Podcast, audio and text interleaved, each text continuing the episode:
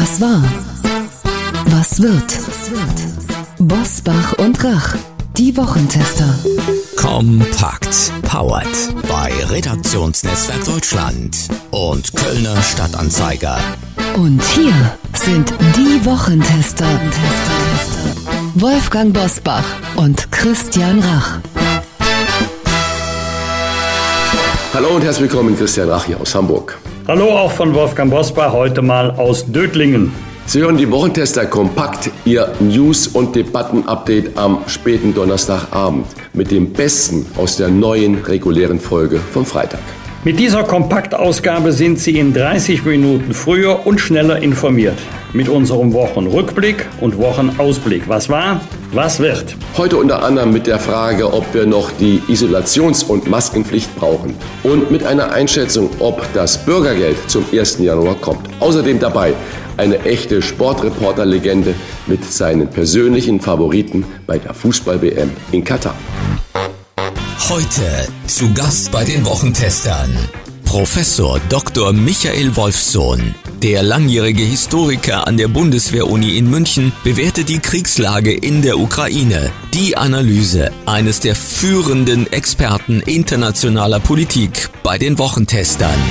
Die ständige Bombardierung der ukrainischen Zivilbevölkerung durch iranische Drohnen, die von Russland äh, abgeschossen werden, ist äh, nicht hinnehmbar. Und hier müssen wir handeln. Äh, Deutschland, der Westen allgemein, das heißt ganz konkret, vornehmlich Luftabwehrwaffen zu liefern. Und daran hapert es.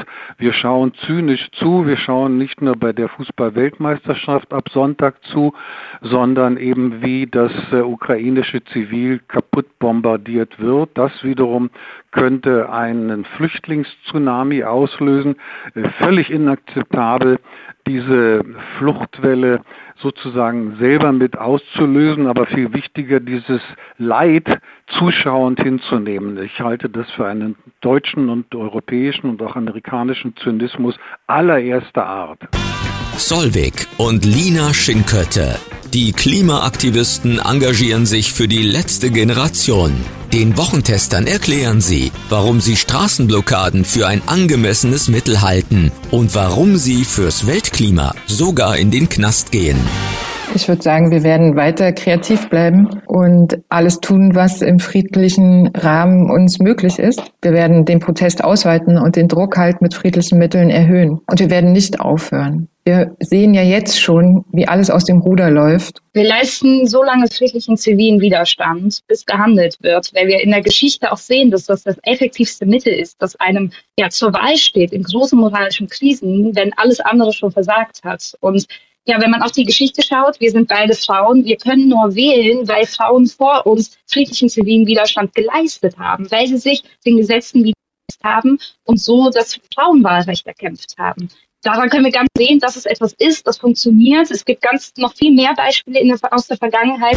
Uli Potowski, der ehemalige RTL-Sportchef und heutige Moderator des deutschen Sportradios kommentierte Ende der 1970er Jahre sein erstes Fußballspiel. Mit den Wochentestern spricht er über die Fußball-WM in Katar und seine persönlichen Favoriten.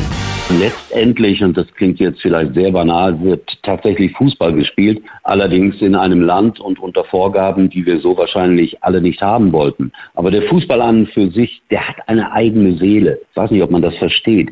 Ich hoffe, dass diejenigen, die dort auf den Plätzen stehen, das zum Ausdruck bringen. Fußballerisch, aber auch darüber hinaus. Das heißt durch Gesten, durch eine vielleicht tatsächlich äh, mehr orientierte Menschlichkeit als sonst. Das wäre schön, wenn man also Situationen hätte, es fällt ein Tor und man ja, jetzt gesponnen, man küsst sich öffentlich oder irgend sowas. Also es müssen Gesten her, mindestens das. Damit äh, ändern wir zwar nichts mehr und auch wahrscheinlich im Nachhinein nichts, aber die Weltöffentlichkeit wird äh, hoffentlich darauf aufmerksam gemacht, dass wir in einem Land Fußball spielen, das es eigentlich nicht verdient hätte, dass die Weltmeisterschaft dort ist. Aber der Fußball an für sich bleibt letztlich doch einfach nur Fußball. Die vollständigen Gespräche hören Sie wie immer in unserer regulären Folge am Freitag ab 7 Uhr. Wie war die Woche? Wolfgang Bosbach und Christian Rach sind die Wochentester. Tester. Die ersten Bundesländer heben die generelle Isolationspflicht für positiv getestete Menschen auf. In Baden-Württemberg, Hessen und Schleswig-Holstein sollen schon bald entsprechende neue Regelungen in Kraft treten. In Bayern ist die Isolation bereits seit Mittwoch dieser Woche keine Pflicht mehr. Das bedeutet, wer in Bayern und anderswo künftig einen positiven Corona-Test hat, muss nicht mehr zwingend in häusliche Isolation. Symptomfreie Corona-Infizierte könnten dann sogar zur Arbeit gehen. Christian, wie sinnvoll ist das an der Schnittstelle zwischen Herbst- und Winterwelle, deine Prognose? Werden andere Länder dem Beispiel von Bayern, Baden-Württemberg oder Schleswig-Holstein folgen? Das ist die große Frage und das sind zwei verschiedene Themenkomplexe. Das eine ist ja die Aus Auswirkungen, die möglichen Auswirkungen äh, halten sich die Leute dann, wenn sie nicht mehr in Isolation sind und trotzdem infiziert sind, halten sie sich dann an die Vorschriften, sprich Maske tragen, Abstand halten und nicht äh, sich öffentlich ohne Schutz bewegen. Das kann man trefflich diskutieren. Österreich hat im August all diese Maßnahmen schon abgeschafft, was jetzt drei Bundesländer in Deutschland vorbrechen. Schweiz hat das sogar schon Anfang April diesen Jahres gemacht und in beiden Ländern kam es nicht zu einem bedeutenden Anstieg der Infektionszahlen und kaum mehr Covid-Patienten in Krankenhäusern. Das ist die gute Nachricht da drin. Das bedeutet natürlich nicht, dass Covid äh, jetzt irgendwie nur noch so ein Schnupfen ist. Und da möchte ich noch mal reinwerfen, es gibt eine neue US-Studie, die haben 5,8 Millionen Patientendaten ausgewertet und die stellen fest, das größte Sterberisiko oder das größte Krankenhausaufenthaltsrisiko bei einer Reinfektion, also einer wiederholten Covid-Infektion, ist das Sterberisiko plötzlich doppelt so hoch wie ohne Reinfektion und das Risiko eines Krankenhausaufenthaltes ist dreimal so hoch. Das heißt, das muss man wissen, wenn man diese Freiheit der Selbstbestimmung den Menschen wieder gibt.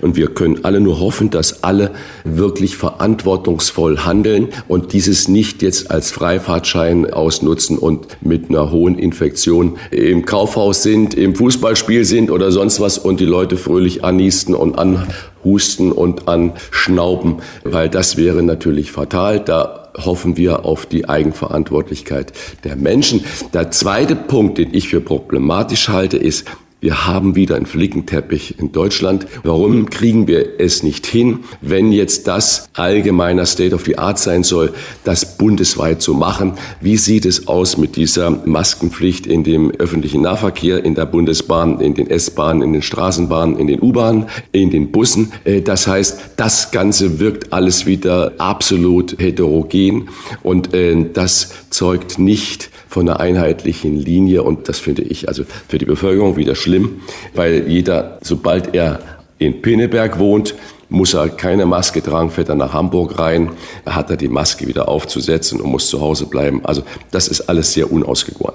Wolfgang, deine Einschätzung. Fällt bald auch die Maskenpflicht im Bus und Bahn? Ich habe es gerade ja angesprochen. Schleswig-Holstein will da im kommenden Jahr vorangehen. Also einiges ist ja in der Tat kurios und schwer nachvollziehbar. In einem vollbesetzten Flugzeug musst du keine Maske mehr tragen. Viele tun es freiwillig, aber du musst es nicht mehr. Sitzt du allein in einem Zugabteil, musst du die Maske anziehen. Ich habe das selber erlebt. Wir waren mal zu zweit, saßen so 20 Meter auseinander. Trotzdem mussten wir tapfer die Maske tragen. Jetzt kommen wir zum Nahverkehr.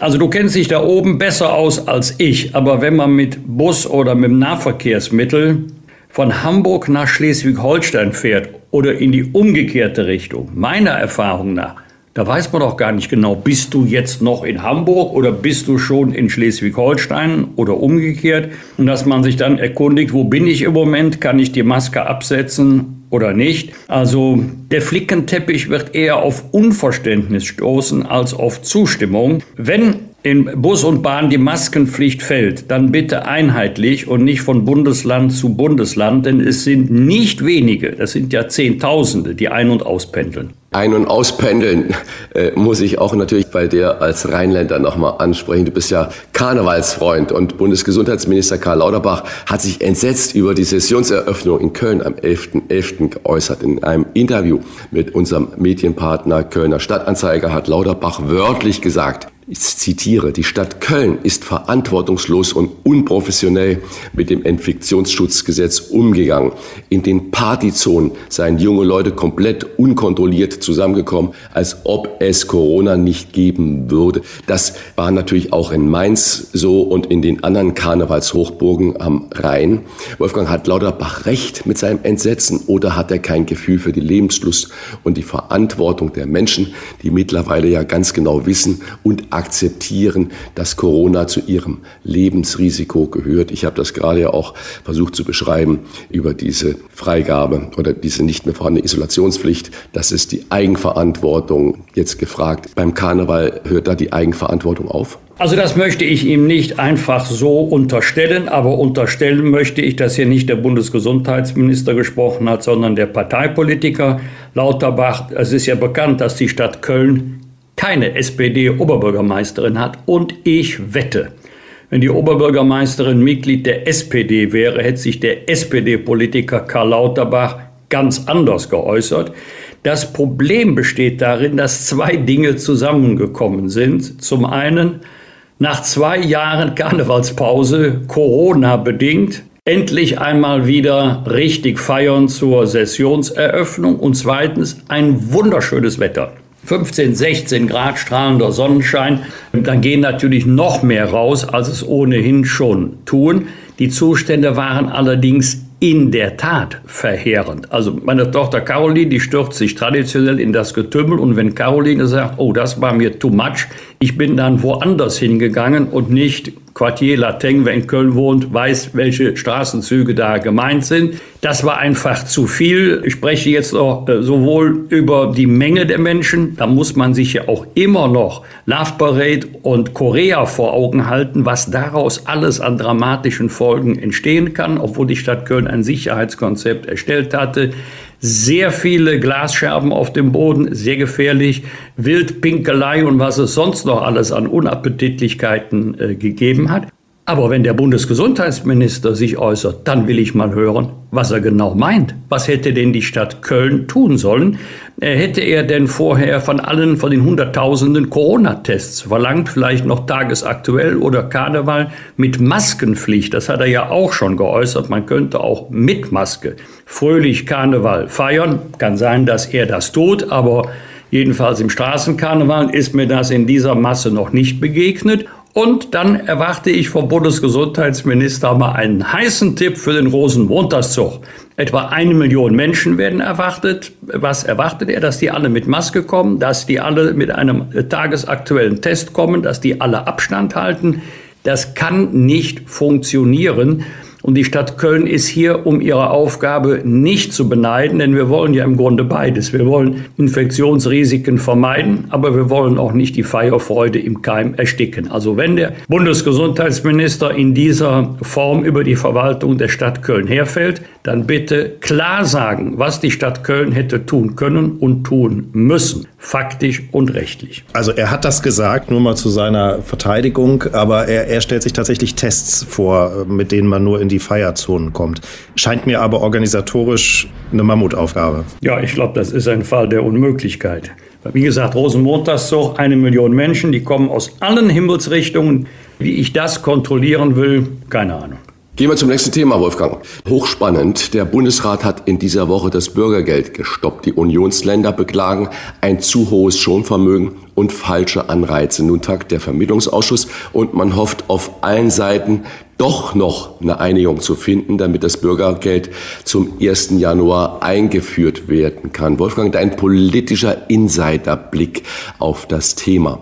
Wird die Union mit der Ampelkoalition eine Einigung finden? Und wenn ja, Spekulation, wie könnte die aussehen? Also erfreulich ist zunächst einmal, dass ja Regierung und Opposition sich darin einig sind, dass der Regelsatz nicht nur erhöht werden soll, sondern auch erhöht werden muss. Also was gibt es an Zahlungen des Staates pro Kopf? Auch vor dem Hintergrund der ja sehr hohen Inflationsrate ist ja ein realer Werteverlust, den wir alle erleiden. Aber für die Hartz-IV-Empfänger ist das dann immer besonders riskant, wenn man eine hohe Inflationsrate, vor allen Dingen bei einem Lebensmittel und Energie hat, ähm, weil sie ja viel mehr aufwenden müssen, dem Einkommen in Anführungszeichen, was sie beziehen im Verhältnis zu anderen Bürgerinnen und Bürgern, gerade für das Thema Lebensmittel. Die Energiekosten werden ja vom Staat übernommen, also Kosten der Unterkunft. Aber Lebensmittel ist ein großer Anteil der Lebensführung und da haben wir auch eine stark gestiegene Inflationsrate. Erstens Schonvermögen. Ich, weil ich der Partei angehöre, sondern soziale Gerechtigkeit schulden wir nicht nur denjenigen, die staatliche Transferleistung bekommen, die schulden wir auch denjenigen, die dafür von morgens bis gehen, dass die Leistungen gezahlt werden können. Eine vierköpfige Familie hat nach dem jetzigen Vorschlag ein Schonvermögen von 150.000 Euro.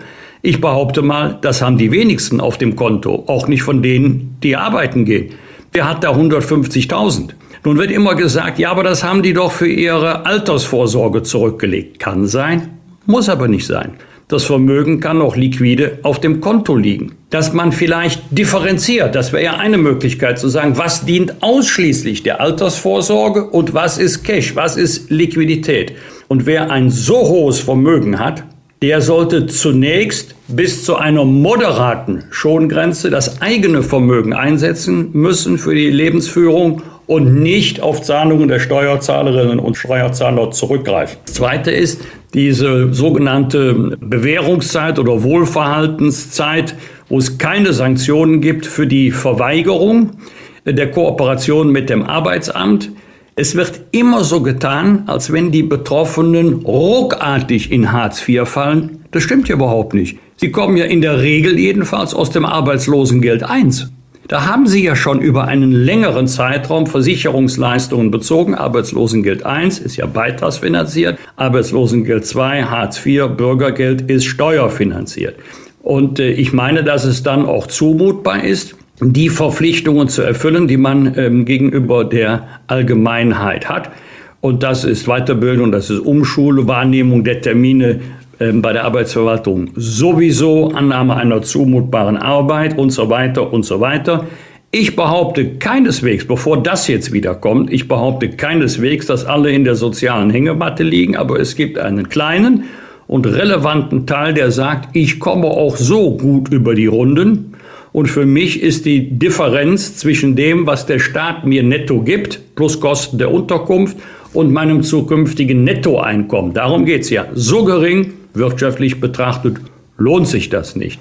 Und da muss der Staat auch Anreize setzen, damit die Arbeit dann tatsächlich aufgenommen wird. Beim Vermittlungsausschuss weiß jeder, bekommt keine Seite 100 Prozent ihren Willen. Man wird also nachgeben müssen.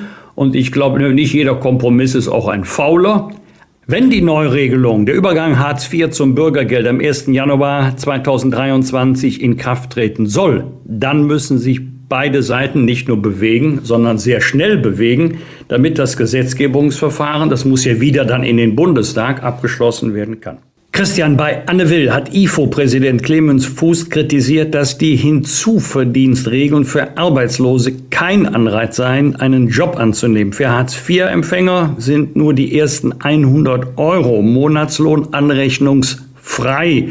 Arbeitslosengeld 1 Empfänger dürften 165 im Monat anrechnungsfrei hinzuverdienen. Christian, bekommt man so die Menschen in einen neuen Job? Könnte ich jetzt einfach simpel sagen, nein, aber äh, so simpel ist es ja nicht. Da hat der Clemens Fuß vermutlich schon recht in der Tendenz. Gehen wir wirklich mal von denen, es gibt ja viele, die können das nicht und wenn sie sich ihre 100 oder 165 Euro dazu verdienen können, so sei es drum. Aber ich erinnere nochmals an die Stellenanzeige eines Supermarktes, ich glaube in Detmold war es, der gesagt hat, er sucht irgendjemand, der eine Bierkiste von einer Mineralwasserkiste unterscheiden kann und nicht bei jedem Schnupfen zu Hause bleibt und der nicht alle fünf Minuten aufs Handy gucken muss und bietet dafür faire Bedingungen und eine faire Bezahlung.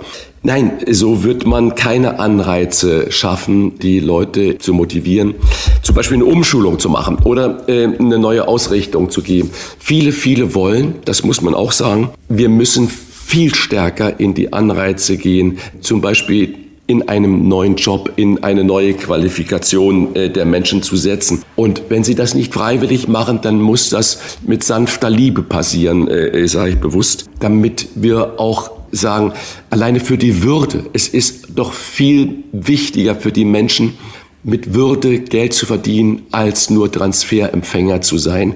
Das kann nicht befriedigen.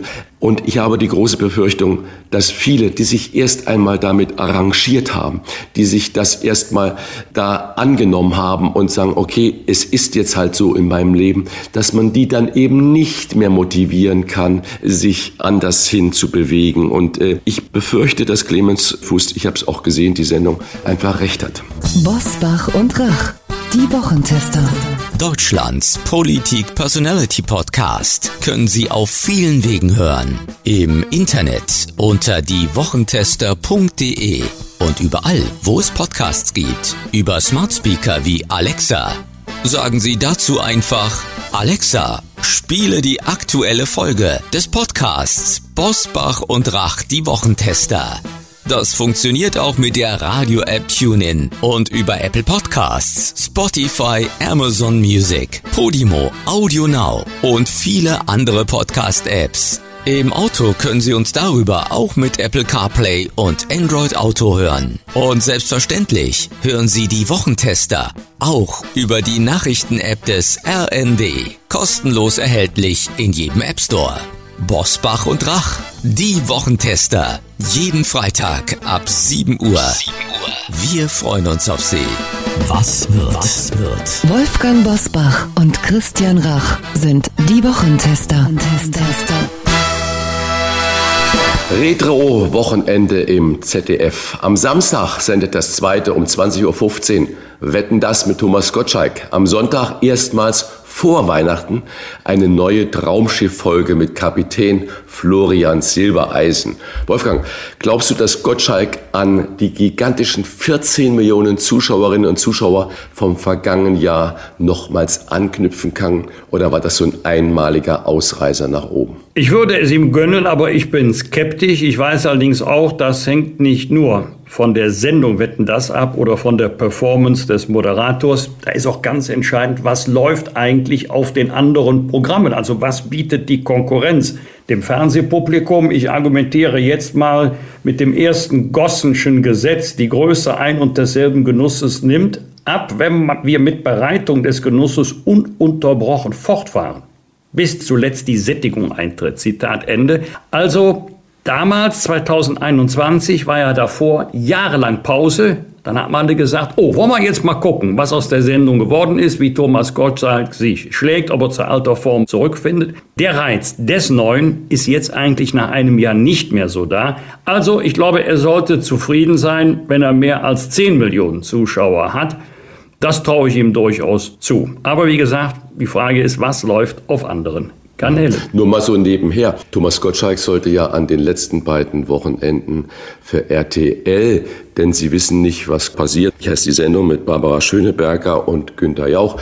Er war zweimal nicht dabei. Vielleicht ist ja das auch so ein bisschen der Angst geschuldet, dass er dann nicht drei Wochenenden hintereinander versendet werden möchte, sondern dass man sagt, Mensch, das Kinder, jetzt hat man Thomas Gottschalk wieder in der einzigen Funktion, wie man ihn so liebt und wo er so großartig war. Spekulation könnte sein. Nee, völlig richtig. Da gibt es offenbar Vertragsmodalitäten des ZDF, die genau das vorsehen, ah. dass er in den Wochen vorher sich rar macht und eben nicht bei RTL auftritt. Das gibt es ja auch für Künstler bei Wetten das. Die unterschreiben auch Verträge, dass sie nicht woanders vorher zu sehen sind. Wusste ich nicht. Passend dazu, am Montag ist Welttag des Fernsehens.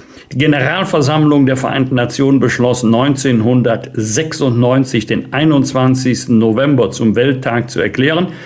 Er erinnert an den Tag, an dem 1996 das erste Weltfernsehforum bei den Vereinten Nationen abgehalten wurde. Christian, wenn du Zeit hast, Fernsehen zu gucken, was guckst du am liebsten? Wiederholungen Was soll ich sagen? Jetzt sag nicht von Fußballspielen. Nein. Fernsehen besteht zu 80 Prozent aus Wiederholungen. Jedenfalls kommt es mir so vor. Äh, ich dachte aus Kochsendungen. Ja, nein, nein, nein, das weiß ich nicht. Also äh, ich glaube, hat doch extrem abgenommen. Oder wo gibt es noch viele Kochsendungen? Nachmittags äh, wird aber fleißig gekocht auf allen so. Kanälen. Ja, das ja. gibt's noch. Ne? Naja, ich habe halt nicht so viel Zeit wie du, Wolfgang, der nachmittags immer im Sessel sitzt und sich dann die Nachmittagsprogramme da reinschaufelt. Da bin ich dann raus. Das kann also ich guck ja gerne Guido Maria Kretschmer. Also der hat mal einen Satz gesagt bei Promi Shopping Queen oder keine Ahnung, muss meine Schwiegermutter fragen, die kennt sich aus. Ein grandioser Satz, den habe ich mir behalten. Die Schuhe machen nichts für die Hose. Also das, ich meine, das ist ein Satz, der bringt einen auch menschlich weiter. Ja, ja, ja, ja. Und da kann man richtig drüber nachdenken. Vielleicht hat er das vor diesem UN-Beschluss gesagt. dass die UN deswegen gesagt hat, jetzt machen wir ein Weltfernsehforum daraus.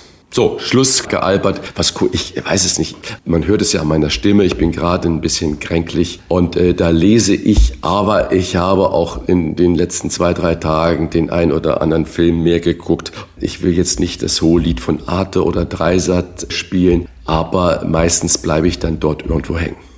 Am Sonntag wird US-Präsident Joe Biden 80 Jahre alt. Er hat bei den Midterms zur Überraschung vieler Beobachter die Republikaner und Donald Trump auf Distanz gehalten. Und die Republikaner haben ja, wie wir heute auch wissen, den Kongress jetzt nun doch erobert. Das heißt, Senat ist demokratisch, Kongress ist äh, republikanisch.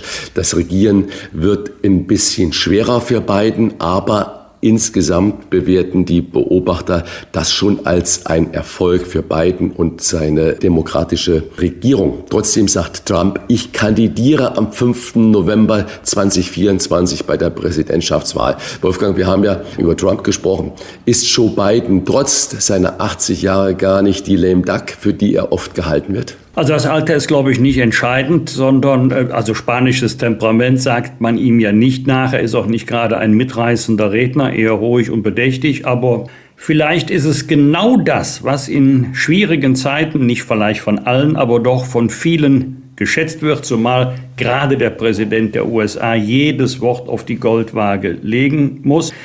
Spannender wird es für mich, wenn es um die Frage geht, ob er nochmal antreten wird. Dann wäre er 82. Also ob seine Partei möchte, dass er antritt. Wenn nicht, dann werden sich die Scheinwerfer schnell von ihm abwenden und auf die Kandidatin oder den Kandidaten gerichtet sein, der dann für die Demokraten in die Präsidentschaftswahl gehen wird. Und äh, die Mehrheitsverhältnisse im Senat haben sich wohl nicht geändert, aber im Repräsentantenhaus, das heißt, das Regieren wird für ihn schwerer. Die Friedrichstraße, Christian, in Berlin ist ab Mittwoch nach mehr als zwei Jahren wieder für Autos befahrbar. Die Senatsverwaltung für Umwelt, Mobilität, Verbraucher und Klimaschutz hatte keine Beschwerde eingelegt gegen die Eilentscheidung des Verwaltungsgerichtes Berlin, obwohl der Senat sehr für das Projekt Freie Fahrt für Radfahrer auf der Friedrichstraße gekämpft hat.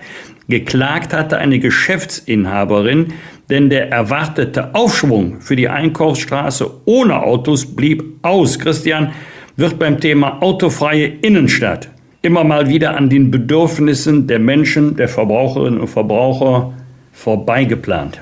Ich bin froh, dass wir heute ein Gespräch führen konnten, auch mit zwei Aktivistinnen der letzten Generation. Das gehört zum Meinungsspektrum dazu. Will sagen, mir ist völlig bewusst, dass es mit den Verkehren so nicht weitergehen kann. Es muss gehandelt werden. Aber was in vielen großen Innenstädten heute passiert, ist einfach falsch gesprungen. Ich will nicht sagen zu weit gesprungen oder sonst was. Wenn man den Menschen die Mobilität in den Innenstädten wegnimmt, wenn Parkplätze, wenn Parkhäuser absolut dicht gemacht werden. Das Resultat sehen wir, egal ob in Köln, in Hamburg oder in mittelgroßen Städten, äh, die Innenstädte verweisen. Und es fehlen die wirklichen Rezepte, wie man dann gegen die nicht vorhandene Verkehrsinfrastruktur und gegen Amazon und Co. Äh, wirklich die Innenstädte am Leben erhalten bleibt. Wo kommt die Kultur hin? Wo wird äh, Einkauf, Gastronomie und so weiter noch möglich gemacht. Und vor allen Dingen, wenn man den Autoverkehr raushält, wie bringt man die Leute auch sicher in der Dunkelheit von A nach B oder wieder zu den Stadträndern oder in die Vororte hin? Da wird mir zu viel gejubelt. Freie Fahrt für freie Fahrradfahrer. Okay, das muss man schaffen, aber nicht dahingehend, dass die Innenstädte verweisen. Also ich glaube, das muss man neu denken, das sollte man neu denken. Eine staubfreie, abgasfreie, aber auch tote Innenstadt, damit ist keinem irgendwie gedient. Am Donnerstag ist Thanksgiving Day in den USA. Und einen Tag später starten die Amerikaner mit diesem Black Friday in die Saison der Weihnachtseinkäufe. Der Shopping-Tag Black Friday ist mittlerweile auch in Deutschland ein Event. Wir haben ja gerade schon über Innenstädte geredet und über Billigangebote lockt man wiederum Leute hin. Aber es ist natürlich ein großer Online-Tag auch, wo die Online-Dienste unglaublich von profitieren. Wolfgang, bist du ein Schnäppchenjäger? Äh, ganz eindeutig nein. Also an mir könnte der Handel, vor allen Dingen der Online-Handel, verzweifeln. Ich kaufe, weil ich etwas brauche, nicht weil ich jetzt den Kauf, das Shoppen als Erlebnis für mich empfinde. Also, wenn ich einen bestimmten Artikel brauchen würde und der an diesem Tag besonders günstig wäre, dann könnte mich der Black Friday verführen. Aber auf die Idee, etwas zu kaufen, nur weil es an dem Tag billiger ist als an anderen Tagen, glasklar, nein. Zum kommenden Wochenende starten in ganz Deutschland die Weihnachtsmärkte. Christian, du als Gourmet, wo könnte man dich auf dem Weihnachtsmarkt finden? Naja, zumindest nicht am Gourmetstand. Weil den findet man einfach auf Weihnachtsmärkten nichts. Ich habe überhaupt nichts dagegen, auch mal eine Bratwurst oder einen Bratapfel zu essen. Das gehört zu einer schönen Weihnachtszeit und zu einem Bummel durch die Innenstädte. Aber man darf bitte nicht mit diesem Vorsatz der Gourmandise, der Feinschmeckerei zum Weihnachtsmarkt gehen. Damit würde man die Weihnachtsmärkte überfrachten, überfordern. Das ist auch nicht Sinn und Zweck, sondern die Atmosphäre, schnuppern die Lichter, sehen, wenn sie denn leuchten dürfen, der Geruch von Glühwein, das ein oder andere Glitzerlicht. Das ist das Schöne am Weihnachtsmarkt, aber für richtig lecker Essen gehen gibt's entweder im Hause Rach selber oder ich gehe irgendwo zu einem tollen Kollegen. Und zum Abschluss, wir haben ja heute schon Uli Potowski gehabt, der dein Jahrgang ist, äh, lieber Wolfgang. Und jetzt haben wir noch einen, der dein Jahrgang ist, nämlich viele, viele unserer Zuhörerinnen und Zuhörer erinnern sich noch an Ilja Richter. Der Schauspieler und Moderator wird am Donnerstag 70 Jahre alt. Bekannt wurde er durch die legendäre ZDF-Musiksendung Disco, die er von 71 bis 82 moderierte. Heute arbeitet er Richter als Theaterschauspieler und wir sagen an dieser Stelle einfach vielen Dank für die tollen Momente damals beim ZDF, lieber Eja Richter. Alles Gute zum Geburtstag und vor allen Dingen gesund bleiben. Einen wunderschönen guten Abend meine Damen und Herren. Hallo Freunde! Hallo Julia! Licht aus! Spot an! Spot an, ja! Das war doch legendär. Bosbach und Rach. Im Internet diewochentester.de das waren die Wochentester kompakt mit Unterstützung vom Kölner Stadtanzeiger und dem Redaktionsnetzwerk Deutschland. Wenn Sie Kritik, Lob oder einfach nur eine Anregung für unseren Podcast haben, schreiben Sie uns auf unserer Internet- und auf unserer Facebook-Seite. Fragen gerne per Mail an kontakt@diewochentester.de. Und wenn Sie uns auf einer der Podcast-Plattformen abonnieren und liken, freuen wir uns ganz besonders. Die reguläre Folge hören Sie am Freitag um 7 Uhr. Danke für Ihre Zeit. Was war? Was wird? Wolfgang Bosbach und Christian Rach sind die Wochentester. Ein maßgenau Podcast. Powered bei Redaktionsnetzwerk Deutschland und Kölner Stadtanzeiger.